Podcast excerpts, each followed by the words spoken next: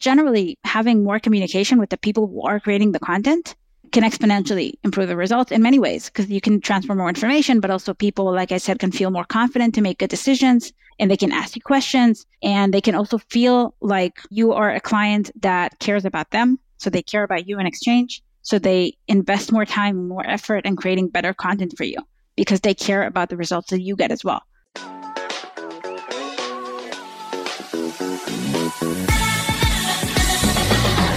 This is Writers in Tech, a podcast where today's top content strategists, UX writers, and content designers share their well kept industry secrets.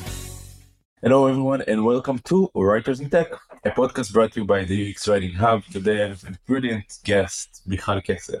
Shitrit. Michal is the founder of Localization Station, longtime friend, has been in the field of translation think since 2005, I'd guess, and turning it into a form of art work when combining it with UX writing and basically doing localization, localizing digital products, localizing digital experiences. And now Michal is here with us. Michal, how are you? Hi, I'm good. How are you? I'm good. So, how did you become a translator? So um, maybe something that not a lot of people know is that uh, my mother is a translator too. So when I was a kid, like a very young kid, I would go to sleep. I would hear her typing on a computer. She was a translator even when she wasn't using computers. So she would have pages, just writing them uh, from one language to the other.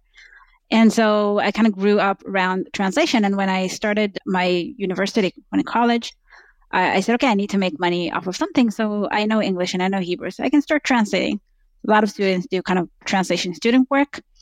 And so I did that for a while. And then I moved to a different uh, city here in Israel. And someone posted on one of the local groups that they're looking for someone to do some typing work. And so I said, Yeah, I can do typing work, sure. So I sent him an email and I did the typing work. And we got to talking. And then he said, Oh, yeah, I can teach you how to get professional translation work because I see that you're doing a good job. And he just showed me kind of how you can apply to international agencies and how what you need to do, how you can email them, what kind of work you need to be doing, what kind of software you need to be using. And I just came into that through him basically. He taught me everything he knew, basically taught me everything that I know today. He was the person who kind of got everything started. And that's how I came into translation. That's how it all started. What project was it? It was some sort of uh, terms and conditions for a cruise, I think, like a, a, cruise company that wanted to sell cruises in Israel. And we yeah. ended up doing a bunch of projects like every year. We would do the catalog for this company. Very cool. Yeah, and, it was really interesting too. And in what, so what, what I really like about your work, I feel like uh, while you are a UX writer and doing localization, I think that you also involved, like as a freelance, you like involved also in many other aspects like building websites. I know I learned a lot from you about how to manage your business. So I think that's really cool. But, but before we dive into that, so I would like to ask you about what time you transformed yourself from translator to UX writer or localization expert. It was around COVID. So, you know, during COVID, everybody had both a lot of time on their hands and then no time at all on their hands, especially if we had, I had a small uh, kid at the same time. And so there was barely any time, but there was also a lot of time to kind of think about things. And I, at the exact same time, I kind of separated in, from a partnership that I had in translation. And I had all this time to start thinking about what I really want to be doing now. And then I attended a short webinar. I think it was paid, but it was a very small fee, like a liminal fee, by Kinneret Yifrah here in Israel. And she said, Oh, you want to learn about UX writing, how to do UX writing? Sure, you can just come to the webinar and I'll teach you all about it. So I came into the webinar and I don't know if I know a lot of people who experienced the same thing when the first time they discovered UX writing, they had the sensation of like, where has this been all my life? This is what I want to be doing with my life. This is like the perfect thing that I've been doing for years, but I didn't know. I didn't know it should be called UX writing. And so I started learning about UX writing more and getting into kind of how to do it and kind of taking on small projects and bigger projects and working with companies. And then gradually I realized that all of this knowledge that I've been gaining, all of this knowledge that I've been learning is something that would have really helped me if I had known it when I did just translation. Because I, I did get software localization, software translation projects before, but I didn't have this UX writing knowledge. I did, so I didn't really know how to create content for user interfaces. And it's not just that I didn't know how to write it. I also didn't know what questions I was supposed to be asking. I didn't know what context I was supposed to be getting. I didn't know how the everybody who were involved in creating this content before it was translated, how they made their decisions and what kind of processes that involved. And if I had known, then I could have created much better content for Hebrew speakers. And so I said, okay, somebody needs to kind of pick this up and start sharing this knowledge with translators as well, because there's no reason for them not to know this. Because at the end of the day, they're doing the same work, but they don't have the same kind of skills or knowledge because nobody told them that they should have them. Nobody nobody comes to translators because of the way the industry is built. Nobody comes to translators and says, "Oh yeah, you if you do software localization, you need to have these specific UX writing skills." So that's what I started just writing about it and talking about it and kind of sharing information on LinkedIn. And that eventually led to creating the course that I'm teaching, the UX writing course for localizers. That's more of a kind of, I guess, a constructed way to learn all the knowledge that localizers need to know to create UX content in their language. And so this is a really long course, but there's also a lot of information just shared on the website for free and on LinkedIn for free and through the newsletter, just because I really feel that localizers should have this knowledge. I, I think that it's really critical for basically for the quality of the UX that people get in any language that's not in English. That's awesome. So tell me a little bit about the processes of UX writers that are also doing localization that you would consider to be different than just writing by itself? So when you're a localizer, you don't really get a say in everything that happens at the beginning. And we really want localizers to get a say. We want localizers to be involved. But the reality is that most of the time they're not involved, both because sometimes they're external and so they're not part of the team and they don't get to kind of sit in on the meetings where people make the initial decisions. They don't get a say in the research. They don't get a say. A lot of the times, the research doesn't include local users at all. It only includes users in the initial and the source uh, market. And so they don't have really data to build up on, as UX writers sometimes do. So they get content and they were told, oh, yeah, we created all of this content. We made all of these design decisions already. We made decisions about the flow. We made, we already know everything. You just need to write the content in your language, right? So it's very easy. But first of all, without knowing everything that happened before, you're not really able to create content that's effective. And so this is a big problem. So a lot of times localizers don't get enough of the context information and they have to kind of really dig to get it if they want to make that effort. They have to really dig to get it. And then they're a lot of the times not allowed the same freedom that UX writers are allowed because they can't really, they're told, oh yeah, this is the source and you have to stay close to that source. So you don't really get the opportunity to create content that's really fluent in your language because they don't have that freedom. And so they're really limited in a way. They're kind of put in a box and they say, oh, yeah, within the confines of this box, you have to create content that's user friendly. And we want it to be as effective in Spanish or French or German or Hebrew or Arabic or anything else. We want it to be as effective as it was in the source, but don't do anything that you're meant to be doing when you create UX content to make it as effective as a source. Like we, we're not going to give you any context information. We're not going to give you any data and research. We're not going to do A/B test on the localized content after to kind of give you feedback and see what's working.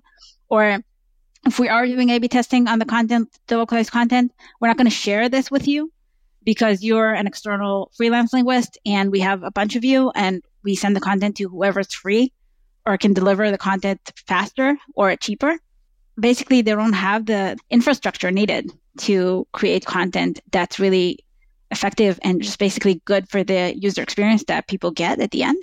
Uh, and they have to make do with that. And it's a big challenge. And this, it's not always a challenge that localizers can solve. So a lot of the times there are things that just they can't do anything about except for really hoping that they're going to get to work with clients who actually understand what they need and want to kind of work with them to make things better. Uh, but there are things that they can do. They can if they know how to create content for UX and they know how the process looks, so they can ask right questions sometimes, and they can find a lot of the information on their own, and they can also just take some of that freedom without being necessarily given that freedom. So they can make decisions that they can create content that's fluent from the confidence of knowing what is fluent content and what is good UX content in their language. And if they don't have that confidence, then it's much harder for them to take that ownership and say, oh, yeah, I'm willing to make a change. I'm willing to move away a little bit from the source because I know what is happening here. I know what kind of flow this is. I know what I'm meant to be writing. I know my what uh, my users expect to get, and so I feel confident enough to write content that's fluent. And this is something that can't happen unless they have that knowledge and they have enough knowledge to to have that confidence. So, what are we missing today, in your opinion, so we could get better and rethink the way that we're doing localization? The well, it depends on who is we. We as tech companies, let's say, tech mm-hmm. companies right now that need to localize their digital products. So, a few things. First of all, if tech companies can, and they don't always have that option, but if they can, they should be working with linguists who know how to UX write, how to content design, and they are rare. A lot of the times they are not freelancers so they're hard to get if you're a small company and you don't want to kind of hire a team of, of uh, linguists then you don't want to always uh, have access to these people.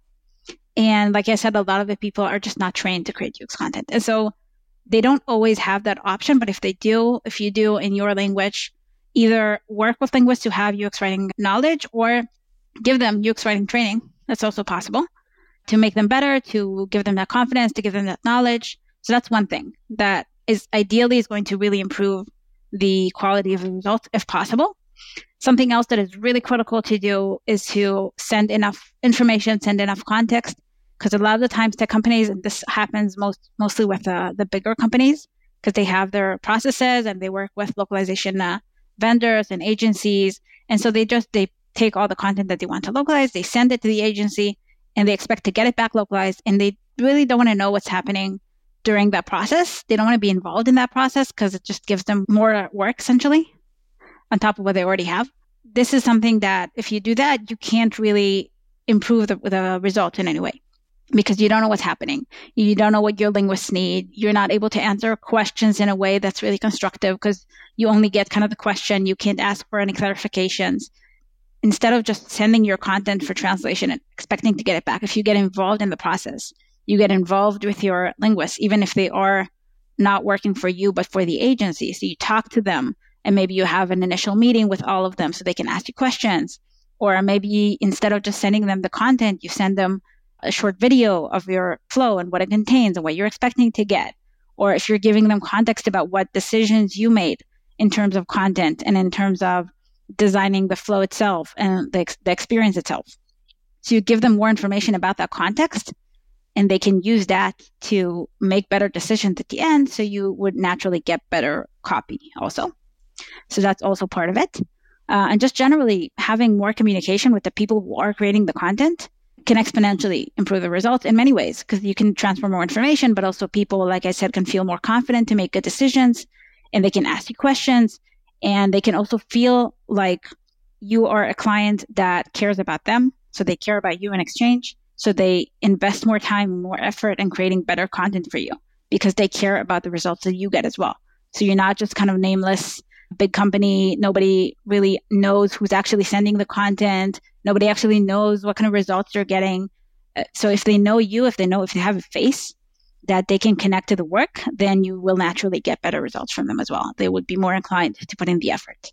So kind of a bunch of different things that people can do to improve. And every one of these things is can have can make a small improvement and together they kind of make a much bigger effort, I guess, for to improving the localized copy.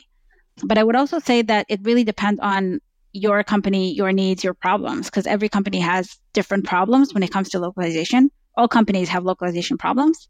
I haven't, I've yet to meet, to meet a company. Yeah, I've yet to meet a company that's happy with their localization results, but every company has different challenges. And so you have to look at the challenges to understand what you need to fix and how you can fix it. All right. So based on your experience, what should be even the organizational structure of good localization process? And let me explain. So is it having like a core team of product folks with a UX writer that works with like localization expert of every language. That's like the ideal way, but it's hard to get, I assume. Or maybe a localization manager that work with bunch of translators. So like, how do you see the things in the different companies you work with? My favorite answer is that it depends because it really depends. Yeah. It depends on the size of the company. It depends on how much content you have to localize. So if a company can justify having in-house linguists for every language, that's ideal because you work with the same people. They have a very kind of in-depth familiarity with the brand and with the context and with everything. They sit on a, sit in on the meetings, and so that's the ideal way. Mm-hmm. But uh, naturally, a lot of companies don't have enough of a need for those in-house linguists because there there might be a small company, small interface, not a lot of copy, not a lot of updates to the content that needs to be kind of constantly updated. And so in that case, you would work with freelance uh, external linguists. You would have to. So in that case, I would really recommend working directly with the linguists and not through some kind of big agency. A lot of companies like to work with the big agencies because it takes uh, kind of the weight of the responsibility off their shoulders, but it also takes their control out of their hands. And so try to work directly with your linguist. If you work with an agency, still ask to communicate directly with your linguist so that the agency helps you in terms of like facilitating the process, but you still have direct access to these people. You can ask them questions. They can ask you questions. You can talk with them. You can have them on a uh, kind of an initial brief meeting when you send in a project. So a lot of different things that can still improve the results. And if you can, then yeah, definitely have a localization manager in charge of this process and in charge of kind of putting all of these people together, kind of connecting all of these people that are involved. It's not always possible. And also, a lot of the times, localization managers are kind of limited to work within a specific department. So, a lot of the times, you would only be focused on marketing or you would only be fo- focused on that product. And then you don't have that complete sync between all of these people so that sometimes uh, the voice comes out kind of a little bit different Sometimes you are marketing linguists or very good with marketing, but you don't have really good linguists to work with uh, product or UX. Sometimes people only are only willing to do one and not the other. And so again, it depends on on kind of the structure that you already have. And there are a lot of different considerations to this that are not only related to the end experience. Sometimes there's timing and there's technology and the type of technology that you're using and the way that you're kind of creating your designs, your design process itself, and where localization can fit into that specifically. And there are like bigger considerations of budgeting and who's in charge of the localization budget. And if you put localization within product, so who's in charge of that budget as well. And then, oh yeah, but you also need to localize marketing. So how do you share that budget? It's a whole kind of, and so it's definitely something that uh, companies need to think about, should think about, and should invest effort into fixing and improving but it's also it has to be a process where you sit down with your stakeholders within your company with your designers with your kind of c-level c-suite people and say okay this is how we are. This is the way that our company is built. This is the way that we design products. This is where localization comes into it now but we have these problems a b c d. And so what can we do to fix that? And so talking over it talking with everyone involved then maybe you can try and find the best fixes for your specific process and organization and structure and everything else. And what will be the first step when right now working with someone like you? Okay, I have a company, we have a product in English, we try to translate it, it doesn't really work. And let's say that this is let's invent a product, a gym membership website app that right now want to be in Spanish speaking countries, or you know what, in this case, in Hebrew speaking mm-hmm. country like Israel. And uh, we have many different user flows. Obviously, we need the whole app translated, but we have very limited amount of budget. So I guess we need to figure out the low hanging fruits and how to budget for a project like that. So, what would be the first step? So the first step is to understand you, you're saying this is an app that's not localized at all yet. It's not, we're trying to localize. Okay, so what you're saying is that there is a difference if they started already the localization process in another language or and mm-hmm. they're moving into a new language, or it's like the first localization effort, right? Yeah. What's the, what's yeah, it's a big difference. the difference is that if you don't have a process at all, yeah. then you can try and do it right from the get go, which is ideal, obviously. But also there's a lot of like uh, trial and error here. So you would naturally, whatever you do, even if you try and do it the best way you can and you learn about it and you talk to the best experts, you would still have issues and you would still have issues that you would need to fix over time because, like I said, it depends on the way a company is built. It depends on the market. It depends on a lot of things that you never have a full ability to know in advance. And so I would never recommend to companies, and I, I don't think barely any companies actually do, start localizing into 20 languages at the same time. Get, mm-hmm. It can't happen. It's something that you really don't want to be doing because you want to learn, first of all, how to localize and how, what, what is kind of the best way to localize for your company. Yeah, before you can add more languages. So, like, what you're saying is not even one language at a time, it's like building some kind of a localization process and then mm-hmm. scale it to other languages. Yeah, and then start scaling.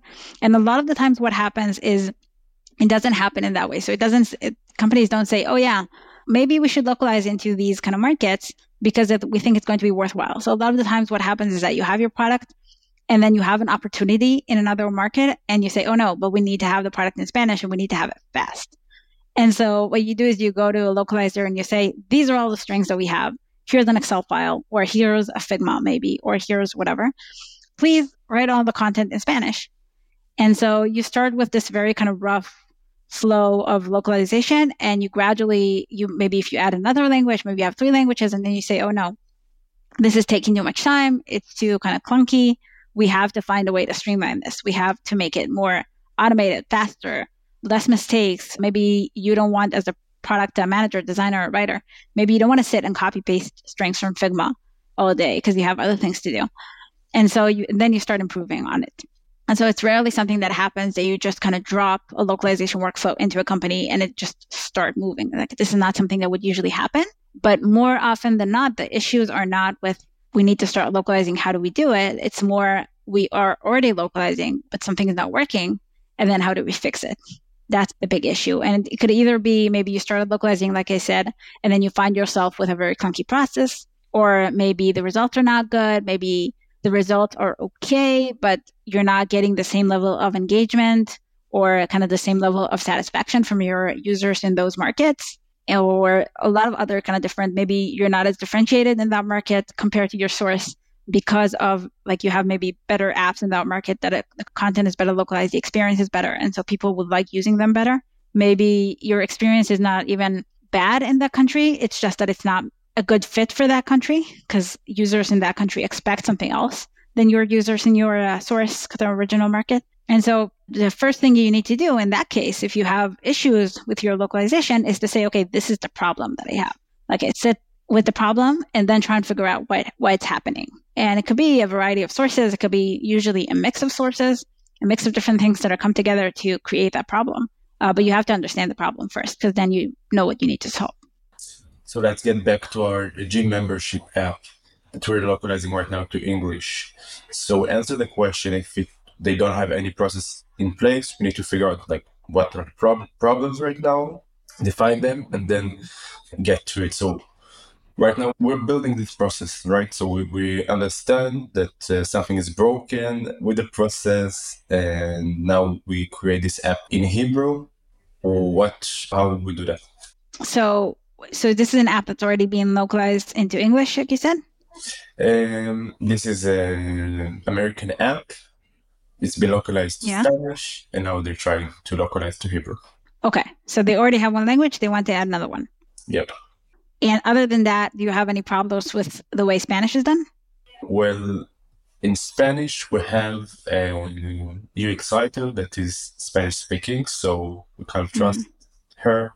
She's doing a great job and obviously not everything is perfect, but uh, but the process is kind of okay. It's not bad. Assuming that you are happy with the way Spanish is done, you can start doing the same thing, but with other languages as well. Uh, mm-hmm. Uh, what often happens is that the way that you're doing localization into one language is good, but it's not scalable. And so if you up until now have worked with one single writer and you gave that writer instructions and you worked together, if you want to add two more languages, that becomes like a really heavy burden on you because copying and pasting co- content from Figma to your uh, production file in one language is okay. In three languages, it's a mess. Sitting with linguists and asking them or writers and kind of answering their questions is okay with one. It's really hard to do with three. It, if you add more languages, it becomes a big hassle. And so you have to, and then that's the point where you realize you have to streamline and you have to start finding processes that are scalable and not just and even though something is working really well in your one language you unfortunately would need to change that so that you have something that's more scalable so you can reach more people at the same time. And then it's the same as if you didn't have a process at all. So you would say, okay, this is the way that we do design.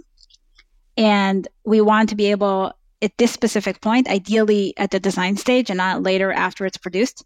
So at this specific point before production, before development, we want to be able to add a language.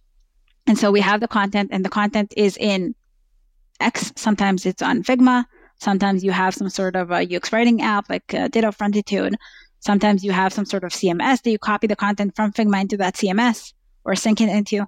And then you say, okay, I have the content here, and then I need to get it into another language. So how would I do it? I would find some sort of uh, localization app. That's what is what the company would usually do. And they would sync the content either from Figma, from the design, and that way you can get some visual context in as well. So you can get screenshots if you have all the content within Figma, which is not always the case. Uh, or I would take the content and sync it from our production environment, or I would take it and sync it from our CMS from our anything else that we use and sync it into the localization app, provide as much context as I can, find linguists that are as qualified as I can, and start working this way and then see how it's going. So you would start localizing and then you would see, you would meet the problems. You want to, of course, be aware of the problems beforehand and try to minimize them as much as possible, but you would find problems still because there is no way. Localization is such a huge kind of endeavor then that there's really no way to know in advance everything that could be happening. So each language has its own considerations. Each culture has its own considerations. The process itself has its own considerations. Uh, working with linguists is definitely a trial and error. You would start working with some people who would be great. Some people are going to be really flaky and drop out and never deliver anything on time and kind of do really bad work. And then you would have to replace them and to until you come up with a team that is really kind of effective for you and for what you need. So that's also something that would take a little bit of time. So just come into this knowing that you would have issues and try to minimize them as you can, but iterate. And I think it's very similar to basically any product design or product creation process. You always have to iterate at some on some form, some level, to be able to come up with really good results at the end. How do you plan a localization project? Like, okay, so like are we tackling it like by the main user flows and then the sub user flows, or are we doing the whole thing, or do we do it in like sprints? How exactly do you budget your time for it?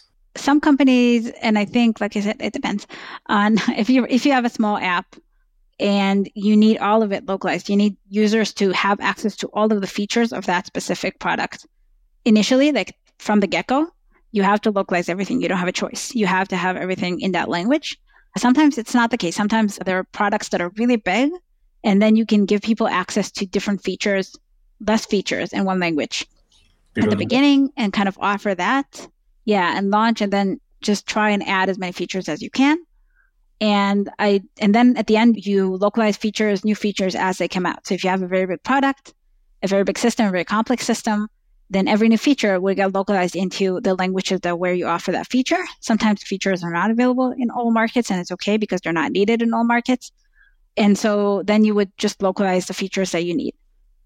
And then that's something that's something that kind of it's called continuous localization. So that's something that kind of happens all the time after your initial launch of the localized product. I see. Okay, that's cool. Challenging indeed it's definitely challenging. Yeah, it's definitely, especially if you have a lot of kind of new features, new launches all the time. So you always have to be on top of that and kind of make sure that your features are all getting localized and delivered on time. And timing becomes really big issue, which is a problem because it kind of reduces from quality. So there's always this balance of trying to get things ready on time, but still having them quality high enough for people to be able to use the product and enjoy the product in that language.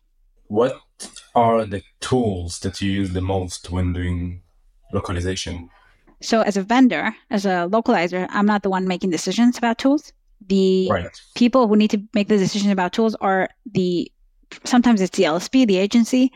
A lot of the times it's the product company that makes the decision because you make the decision based on what is the best kind of what tools plug best into your existing environment, existing processes, and so you make that decision and you just go and you tell your vendors, oh, yeah, we're using, I don't know, localized phrase, localized anything else that we're using at the moment. this is the product, the software that we're using. So you need to go into that and log in and uh, localize your content. At the end of the day, most of them, they're a little bit different, but most of them have very similar features. So if you're a linguist, you work with one, you probably know how to work with any of them. So let me rephrase the question. It will be what are the most common tools for localization folks? So you do have your, like I said, localization platforms. And these are really advanced. So when you do translation, you do have a lot of different other different tools. So if you translate documents, or if you translate website content, or if you translate, I don't know, medical content. So you have different, it's called CAT tools, computer assisted translation. And you have the different tools that you would usually use to create content.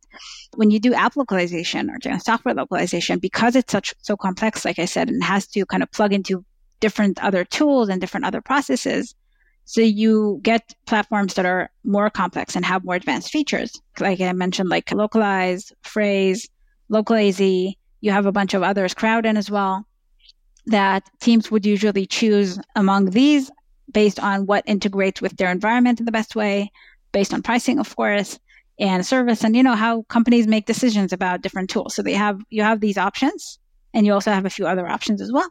And companies would do their uh, market research. They would ideally meet with someone from that company, ask them questions, and then make a decision about what they want to use.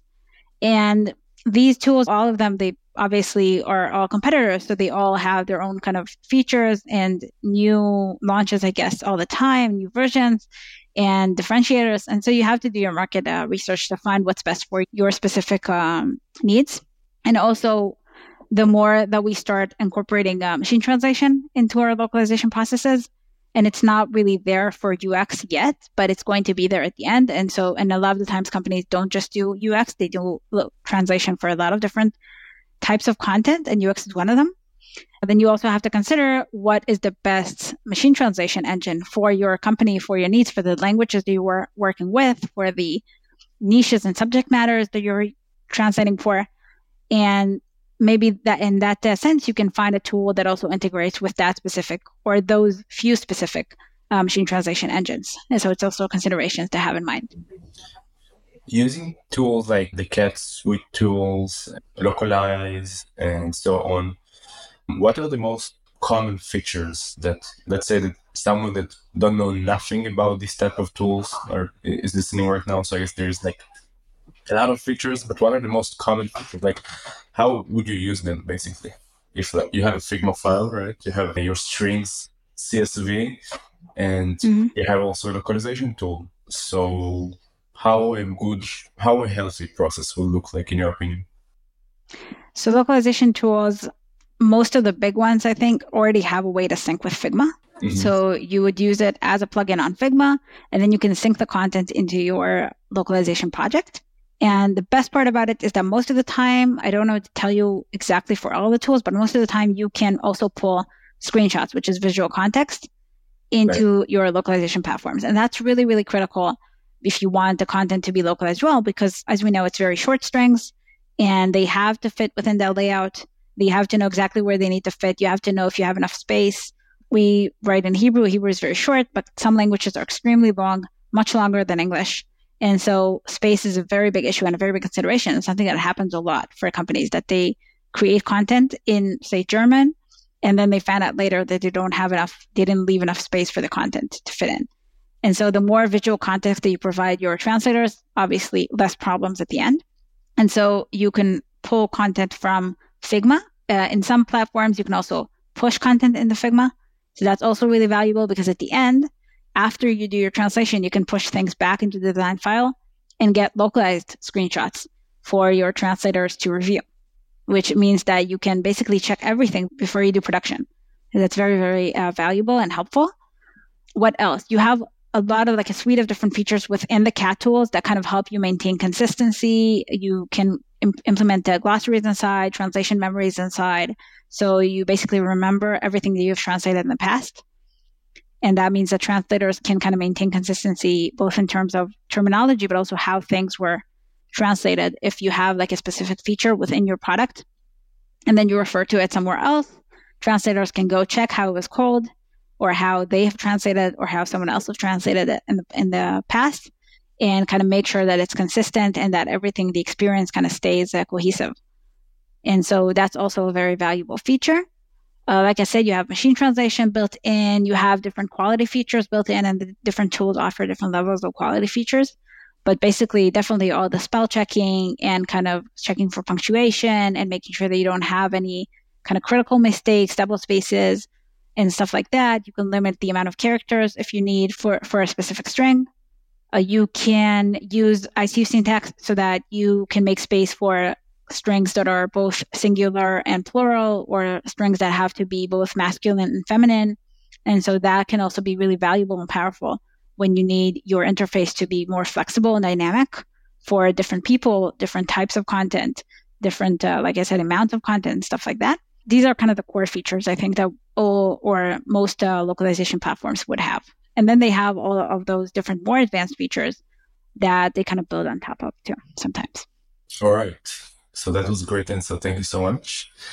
Let's talk a little bit about the secret sauce that is filling our world lately, which is artificial intelligence. My question to you would be how do you see, if you see, and I, I have a feeling that you see AI impacting the world of localization as well?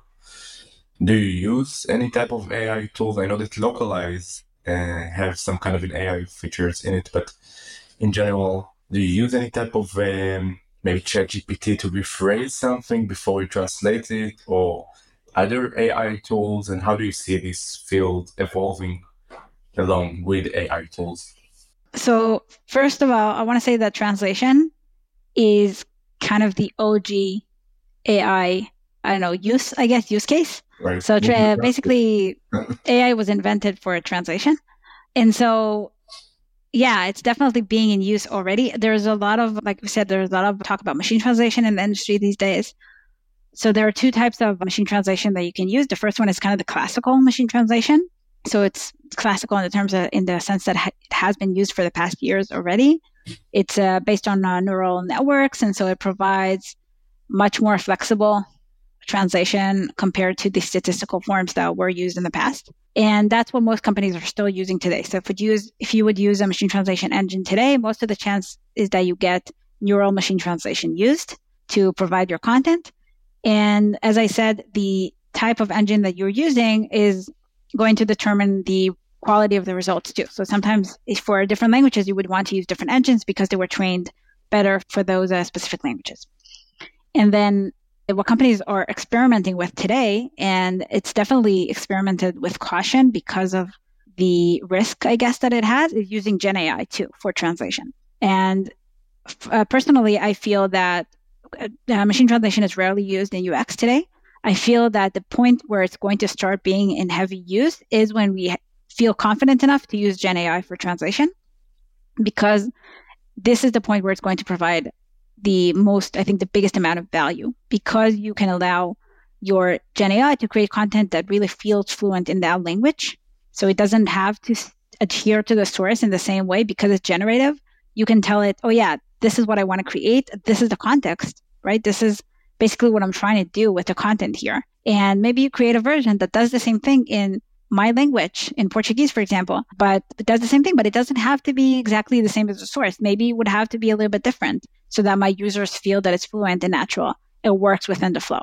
And when we feel confident enough to use Gen AI, then we can do that and actually achieve something that is fluent and, and natural. And I'm guessing it's a little bit of a long time still until we can do that because of the, like I said, the risk, the amount of hallucinations that Gen AI still experiences and is probably going to be experiencing in the future as well. And what's going to happen then is that probably the companies are going to use Gen AI to create the content, then use linguists to improve the content, verify it, quality check it. And these linguists are going to have at that point going to have some form of knowledge about how to create user experiences because there's no way that you can verify content for UX without actually understanding what it's meant to be doing. So translators are not going to be the ones writing the content. They're more going to be the ones checking it and kind of designing it and making sure, sure that it fits. But I don't know if we're there yet in terms of using this technology for translating user experiences. Very cool. See, let's see where uh, this field is taking us. I'm very curious about AI and what's coming up, and still, obviously, we can't uh, we can't really trust it when like I use it to start the discussion, maybe, but then I end up to write the stuff myself. And I don't let it write stuff for me, for example.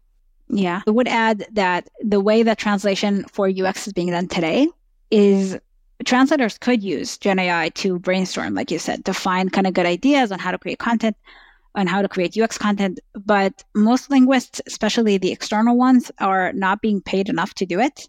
They're either being paid per word and then they don't have time to invest in kind of each and every little string because if you pay per word, you have four word strings, you're not going to invest 10 minutes to brainstorm about it. You're just going to do the best you can within the time that you have. Or they're being pay- paid uh, per hour, but then they're usually being told, oh, yeah, we're going to allocate this amount of hours for this work. So usually they don't allocate enough time to actually go and do that brainstorming. And so even though definitely me as a as a business owner, as a content creator, I use Gen AI all the time to brainstorm and to kind of get things going and to kind of get ideas. I don't see that happening in translation because of the way that the industry is kind of built and the way that is the linguists are being paid at the moment. Any tips for using AI uh, to create content as a content creator?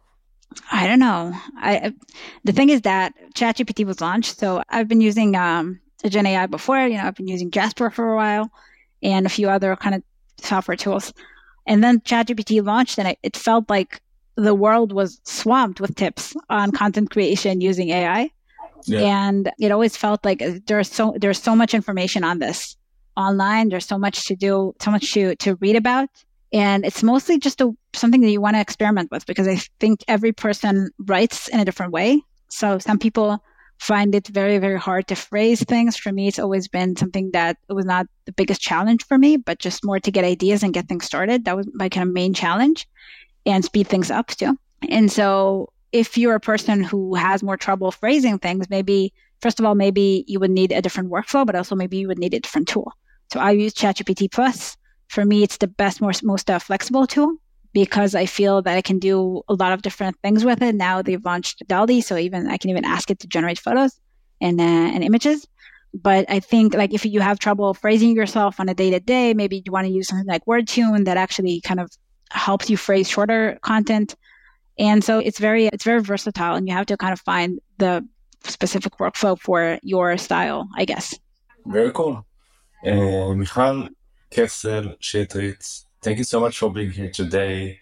Check out the website Localization Station. We have a free seven days course for UX writing and localization. So that's a good one. I'll link it also in the show notes as well.